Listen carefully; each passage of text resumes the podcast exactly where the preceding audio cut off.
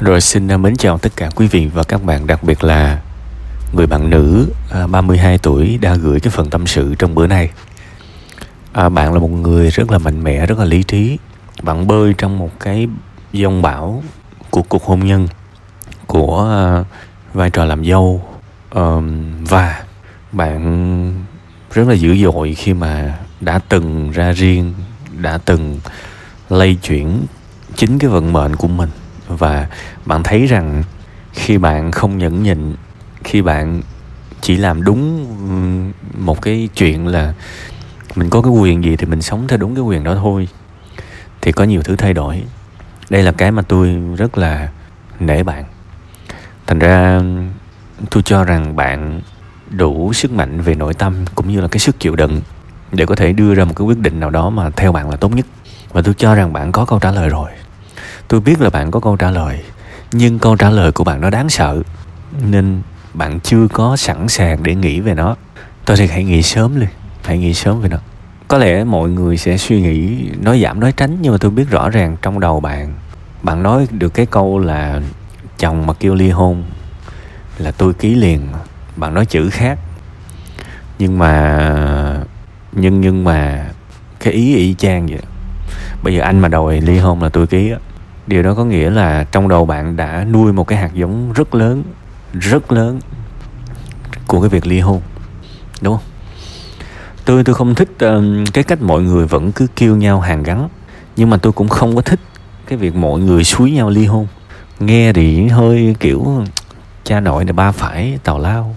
Nhưng mà thực ra các bạn người ngoài á khi mà mình kêu một người nào đó làm cái điều gì đó thì họ sẽ khuyên theo cái góc nhìn của họ một cái người mà cũng đã từng trải nghiệm những sự không hạnh phúc trong hôn nhân, mà đặc biệt là chị em phụ nữ với nhau mà cùng là ám ảnh gia đình chồng này nọ, thì chắc chắn là cái người đó sẽ khuyên là ly hôn.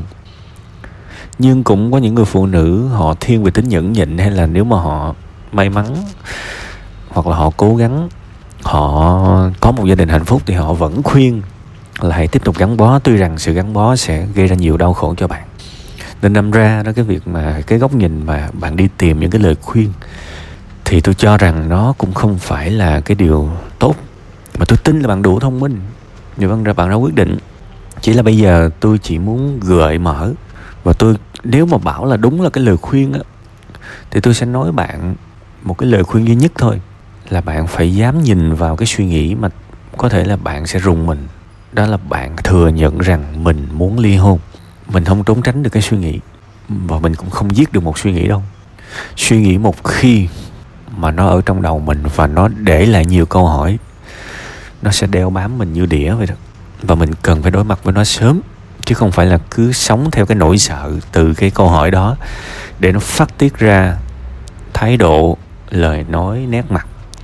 Và rồi một lúc nào đó nó cũng bể bây giờ mình cần thừa nhận là mình có suy nghĩ đó, thì bây giờ bạn tưởng tượng đi, nếu ly hôn thì sẽ như thế nào? Và nếu không ly hôn thì làm sao để tốt hơn? Đây sẽ là cái mà bạn cần phải suy nghĩ hàng ngày, hàng giờ. Tại rõ ràng bạn không có hạnh phúc. Thì bây giờ chỉ có hai cách thôi. Một là thoát ra khỏi sự bất hạnh, hoặc là hai, làm lại sự hạnh phúc. Làm lại để hạnh phúc. Đại khái vậy. Tôi không tôi không biết là bạn đã liệu bao giờ nói với chồng bạn là em muốn ly hôn chưa? Nói một cách nghiêm túc, ở thời gian gần đây á, tuy rằng trước đó thì có nói, trước đó thì có, nhưng bây giờ gần đây bạn có nói chưa? Bạn có thẳng thắn nói rằng em cảm thấy không hạnh phúc, em cần một vài sự thay đổi là a, b, c, d. Và nếu mà những sự thay đổi nó không có thì em nghĩ mình sẽ, mình phải ly hôn. Em muốn một sự cố gắng nào đó trong mối quan hệ của mình. Em em không có, em không dối lòng, em không có im lặng, em không có muốn diễn nữa ví dụ vậy. Tôi không biết bạn có nói những lời tương tự như thế đó chưa? Nếu mà có nói rồi thì nó, mọi thứ nó cũng rõ ràng hơn để bạn suy nghĩ và đối mặt. Tôi hỏi là bạn có nói điều đó hay chưa thôi nha, chứ không phải là bạn lặp lại y chang cái câu của tôi. Đừng bao giờ tin người ngoài cho một cái chuyện bên trong của mình. Coi, hãy coi cái thằng đó, cái ông đó, cái anh đó, cái em đó nói như là một cái điều mình tham khảo và mình chịu trách nhiệm với mọi lời mình mình nói, mọi hành động của mình và nó bắt nguồn từ sự thừa nhận. Bạn cần phải ngồi và suy nghĩ và phải thực sự liệt kê ra được những điều bạn sẽ gặp khi bạn ly hôn. Bạn có bao giờ nghĩ việc đó chưa bạn sẽ đối mặt với điều gì khi ly hôn? Bạn phải lường trước hết mọi chuyện. Vì ly hôn rồi quay lại nó khó lắm. Sự chia tay nó không chỉ gây một cái vết hằn trong đầu của mình mà nó còn gây một cái vết hằn trong đầu của người khác. Đó là lý do mà đại đa số người, những người mà yêu nhau nó rất mà chia tay rồi rất là khó quay lại với nhau tại vì rất là đơn giản, bên trong đầu của họ đã có những cái tổn thương và rất là khó để có thể hàn gắn. Rất là khó để có thể hàn gắn, đặc biệt là cái người mà chủ động chia tay á. Sau này mà đòi quay trở lại thường là bị từ chối. Tại vì khi mà mình chia tay người ta đó, mình để lại một cái vết thương cả đời không có, không lành. Thậm chí là như vậy. Thì có thể là cái vết thương đó lúc đầu là vết thương, là sự nhung nhớ. Nhưng mà về lâu về dài nó trở thành sự thù ghét, sự oán hận, nên mình phải cực kỳ cẩn trọng với một sự chia tay. Và hãy nhớ rằng chia tay là giải pháp cuối cùng. Nó hoàn toàn có thể là giải pháp tốt nhất nếu đã được suy nghĩ thấu đáo. Nhưng nó cũng là suy nghĩ cuối cùng. Nhưng nó phải là suy nghĩ cuối cùng. Còn không thì mọi thứ sẽ tồi tệ hơn và bạn cần phải suy nghĩ thật nhiều về chuyện đó. Còn bây giờ quay trở lại. Nếu muốn tiếp tục cuộc hôn nhân này thì nền tảng phải là sự thẳng thắn và dũng cảm nói rõ nguyện vọng của mình. Uh, mình phải nói rõ tôi và anh nó không có hòa hợp ở chỗ nào. Và nếu mà mình còn yêu nhau thì mình cần phải cố gắng cho cả hai. Anh hãy nói những gì anh không hài lòng với em đi. Và em nói những điều em không hài lòng với anh mình cùng đưa ra và mổ xẻ. Với sự cầu thị vì vợ chồng mình cần phải ý thức rõ mọi thứ đang ở trên bờ vực của sự tan vỡ. Đấy, và hai đứa mình cần nỗ lực cố gắng để giải quyết, để cứu cái mối quan hệ này. Sự thẳng thắn, thừa nhận, đối diện và bày tỏ những gì đang xảy ra theo tôi là cái điều rất quan trọng. Đương nhiên mình cũng không phải là quá ép.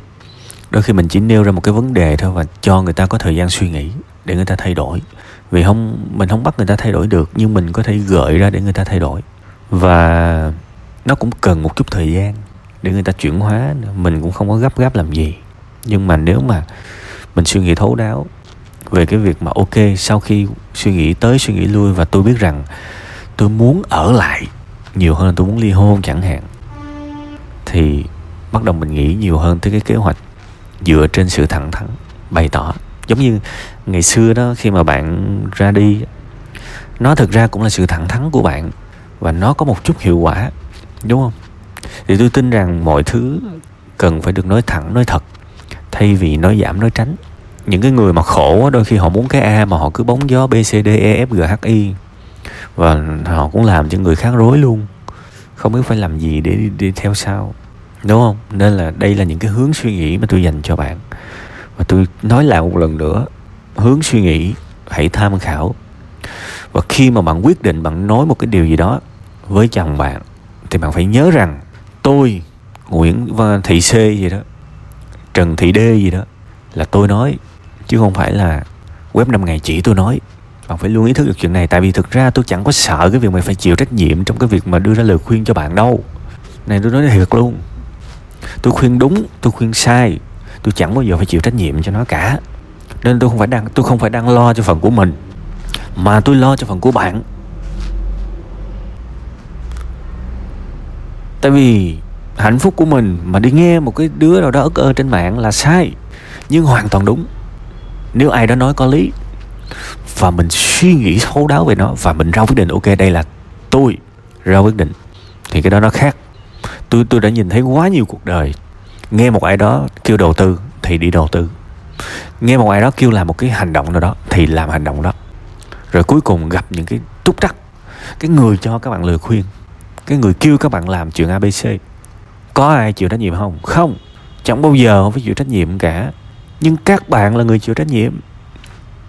Đúng không? Nên nhiều người khi mà nghe tôi nói, xem lời của tôi như là sự tham khảo, họ cứ nghĩ là tôi đang muốn từ chối chịu trách nhiệm. Thực ra tôi có bao giờ phải chịu trách nhiệm với cái chuyện này đâu mà lo, đúng không? Nhưng mà tôi rất thương các bạn, tôi không muốn các bạn mù quáng và đi copy một cái quan điểm nào đó. Và cái điều này cũng hãy làm với những comment mà các bạn phải sẽ nhận ở bên dưới. Ha, còn về cái phần nghề nghiệp, thì tôi cho rằng nếu may mắn và nhanh chóng, đương nhiên bạn có thể học chính quy và làm chính quy. Nhưng mà nếu không may mắn thì hãy học theo cái hướng underground. Có nghĩa là tự học hay là học thông qua các khóa học online hay là học qua sách vở. Ví dụ các bạn thấy là phần lớn nhà đầu tư mà tôi biết á, ít ai mà tới trường lớp lắm. Bạn có biết là một cái nghề mà kiếm được rất nhiều tiền nhưng mà đại đa số là họ tự học. Đương nhiên họ cũng có tham khảo trường này lớp nọ nhưng mà đa số là họ tự học. Đại khái vậy. Rồi có cái ngành có cái ờ, những cái bạn mà copywriter đi chẳng hạn đâu có phải là tốt nghiệp chuyên ngành marketing là ra làm được writer đâu. Cũng đâu có phải là tốt nghiệp đại học khoa học xã hội nhân văn là ra là viết được như writer đâu. Có thể là các bạn được dạy nhưng mà các, các bạn được dạy viết văn thôi. Còn các bạn học viết quảng cáo thì nó hoàn toàn là sự nỗ lực rất nhiều của các bạn thậm chí các bạn có đi học một cái khóa viết quảng cáo các bạn có nắm được công thức đặt tiêu đề abc thì đó cũng chỉ là những khóa học ngắn hạn thôi. Rất là hiếm một cái khóa học nào mà có thể dạy liên tục suốt 2 năm theo một cách chính quy. Nhưng mà người ta vẫn ra làm nghề hà rầm đó thôi các bạn. Tôi gọi cái cách học đó là underground, giống như những cái bạn nghệ sĩ. Có những bạn đi theo mainstream mainstream có nghĩa là đi theo được con đường chính thống. Nhưng cũng có những bạn đi theo con đường kiểu như nó hơi à, không chính thống. Đó là gọi là underground, đúng không? Thì bây giờ mấy cái ngành nghề mới cũng vậy thôi. Đương nhiên nếu mà sau này xác định mình muốn làm cho công ty này, công ty nọ thì mình cần bằng cấp là đúng nhưng mà nếu mà mình cũng hoàn toàn có thể xây dựng một cái brand của riêng mình một cái thương hiệu của riêng mình mình nếu có một chút kiến thức về tiếp thị quảng cáo này nọ thì các bạn thấy là bản thân mình hoàn toàn có thể là một thương hiệu để người ta chủ động người ta mời mình thay vì mình phải đi xin xin việc. Bạn thấy là có những bạn vẽ comics rất là nổi tiếng trên mạng đó, họ có một cái fanpage. Và bạn có biết là fanpage của họ thì khởi đầu cũng là không like một like thôi và họ xây dựng dần dần và thấy là sau này họ được rất là nhiều đơn đặt hàng. Lúc này họ được mời chứ họ chẳng phải apply, phải xin nơi nào cả. Và họ có thể sống trên núi, trên rừng, họ cũng sẽ được mời. Chỉ cần nơi đó có internet thôi, chứ cũng không nhất thiết là phải đến một thành phố lớn. Đại khái vậy. Hoặc là những cái ngành giống như tiktok ờ, những cái nhà sáng tạo nội dung trên một cái mạng xã hội rất lớn là tiktok. Thì các bạn thấy là những cái việc mà thức thời như vậy thì lấy đâu ra những cái ờ, học theo chính quy, đúng không? Đa số là học theo, kiểu như, tự học là nhiều. Kể cả có đi học một khóa học thì cũng ngắn hạn thôi. Nên là tôi hy vọng bạn có thể tư duy theo hướng khác. Bạn có thể follow nhiều bạn cũng làm chung ngành với bạn ở trên tiktok chẳng hạn. Tôi không có chơi tiktok nhưng mà tôi tôi đoán rằng trên đó có nhiều tại vì người ta sẽ thích làm video tiktok hơn vì nó ngắn, nó nhanh. Thậm chí làm xong sửa lên trên điện thoại luôn rất là tiện. Nên tôi nghĩ là cái việc mà sản xuất video dễ như thế người ta sẽ làm nhiều hơn. Khi người ta làm nhiều hơn thì người ta sẽ chia sẻ nhiều hơn cái lượng thông tin nó cũng phong phú hơn. Tuy rằng nó khó mà sâu được nhưng mà thôi cũng được cũng tạm được. Ha? Một cái follow những người đó để coi cái quá trình của họ biết đâu đấy. Bạn cũng có thể là một người có ảnh hưởng về cái nội về cái vẽ đó ở trên uh, cái đó thì sao? Rồi một ngày nào đó bạn tự sáng tác truyện tranh của bạn thì sao? Fan của bạn sẽ là người mua những cái truyện tranh đó, bạn vừa có thu nhập, bạn vừa sống với ước mơ của mình. Hãy ờ, bước một cái bước nào đó rồi chúng ta sẽ không biết được là chân trời nào mở ra với mình đâu. Về nghề nghiệp thì tôi cho rằng bạn rất là nhiều hứa hẹn, đặc biệt là trong thời thời buổi internet hãy nhìn vào những gì mình đang có, chứ không phải nhìn vào những gì mình không có. Ha, khi mà bạn là một người vẽ đã khẳng định được tên tuổi ở trên mạng, đôi khi bạn up tác phẩm lên của bạn cho người ta coi free luôn để có ai đó chủ động mời bạn vẽ một cái gì đó cho cho họ đó.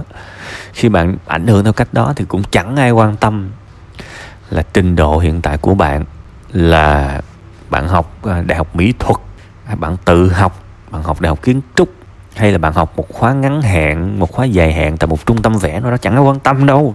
Họ biết bạn ừ cô này là người uy tín rồi, thôi tôi không quan tâm cô, làm sao mà cô vẽ đẹp được như thế?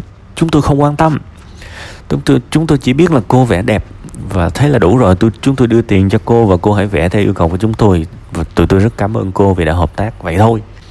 Nên có rất nhiều chân trời sẽ mở ra với bạn khi thành nghề nghiệp.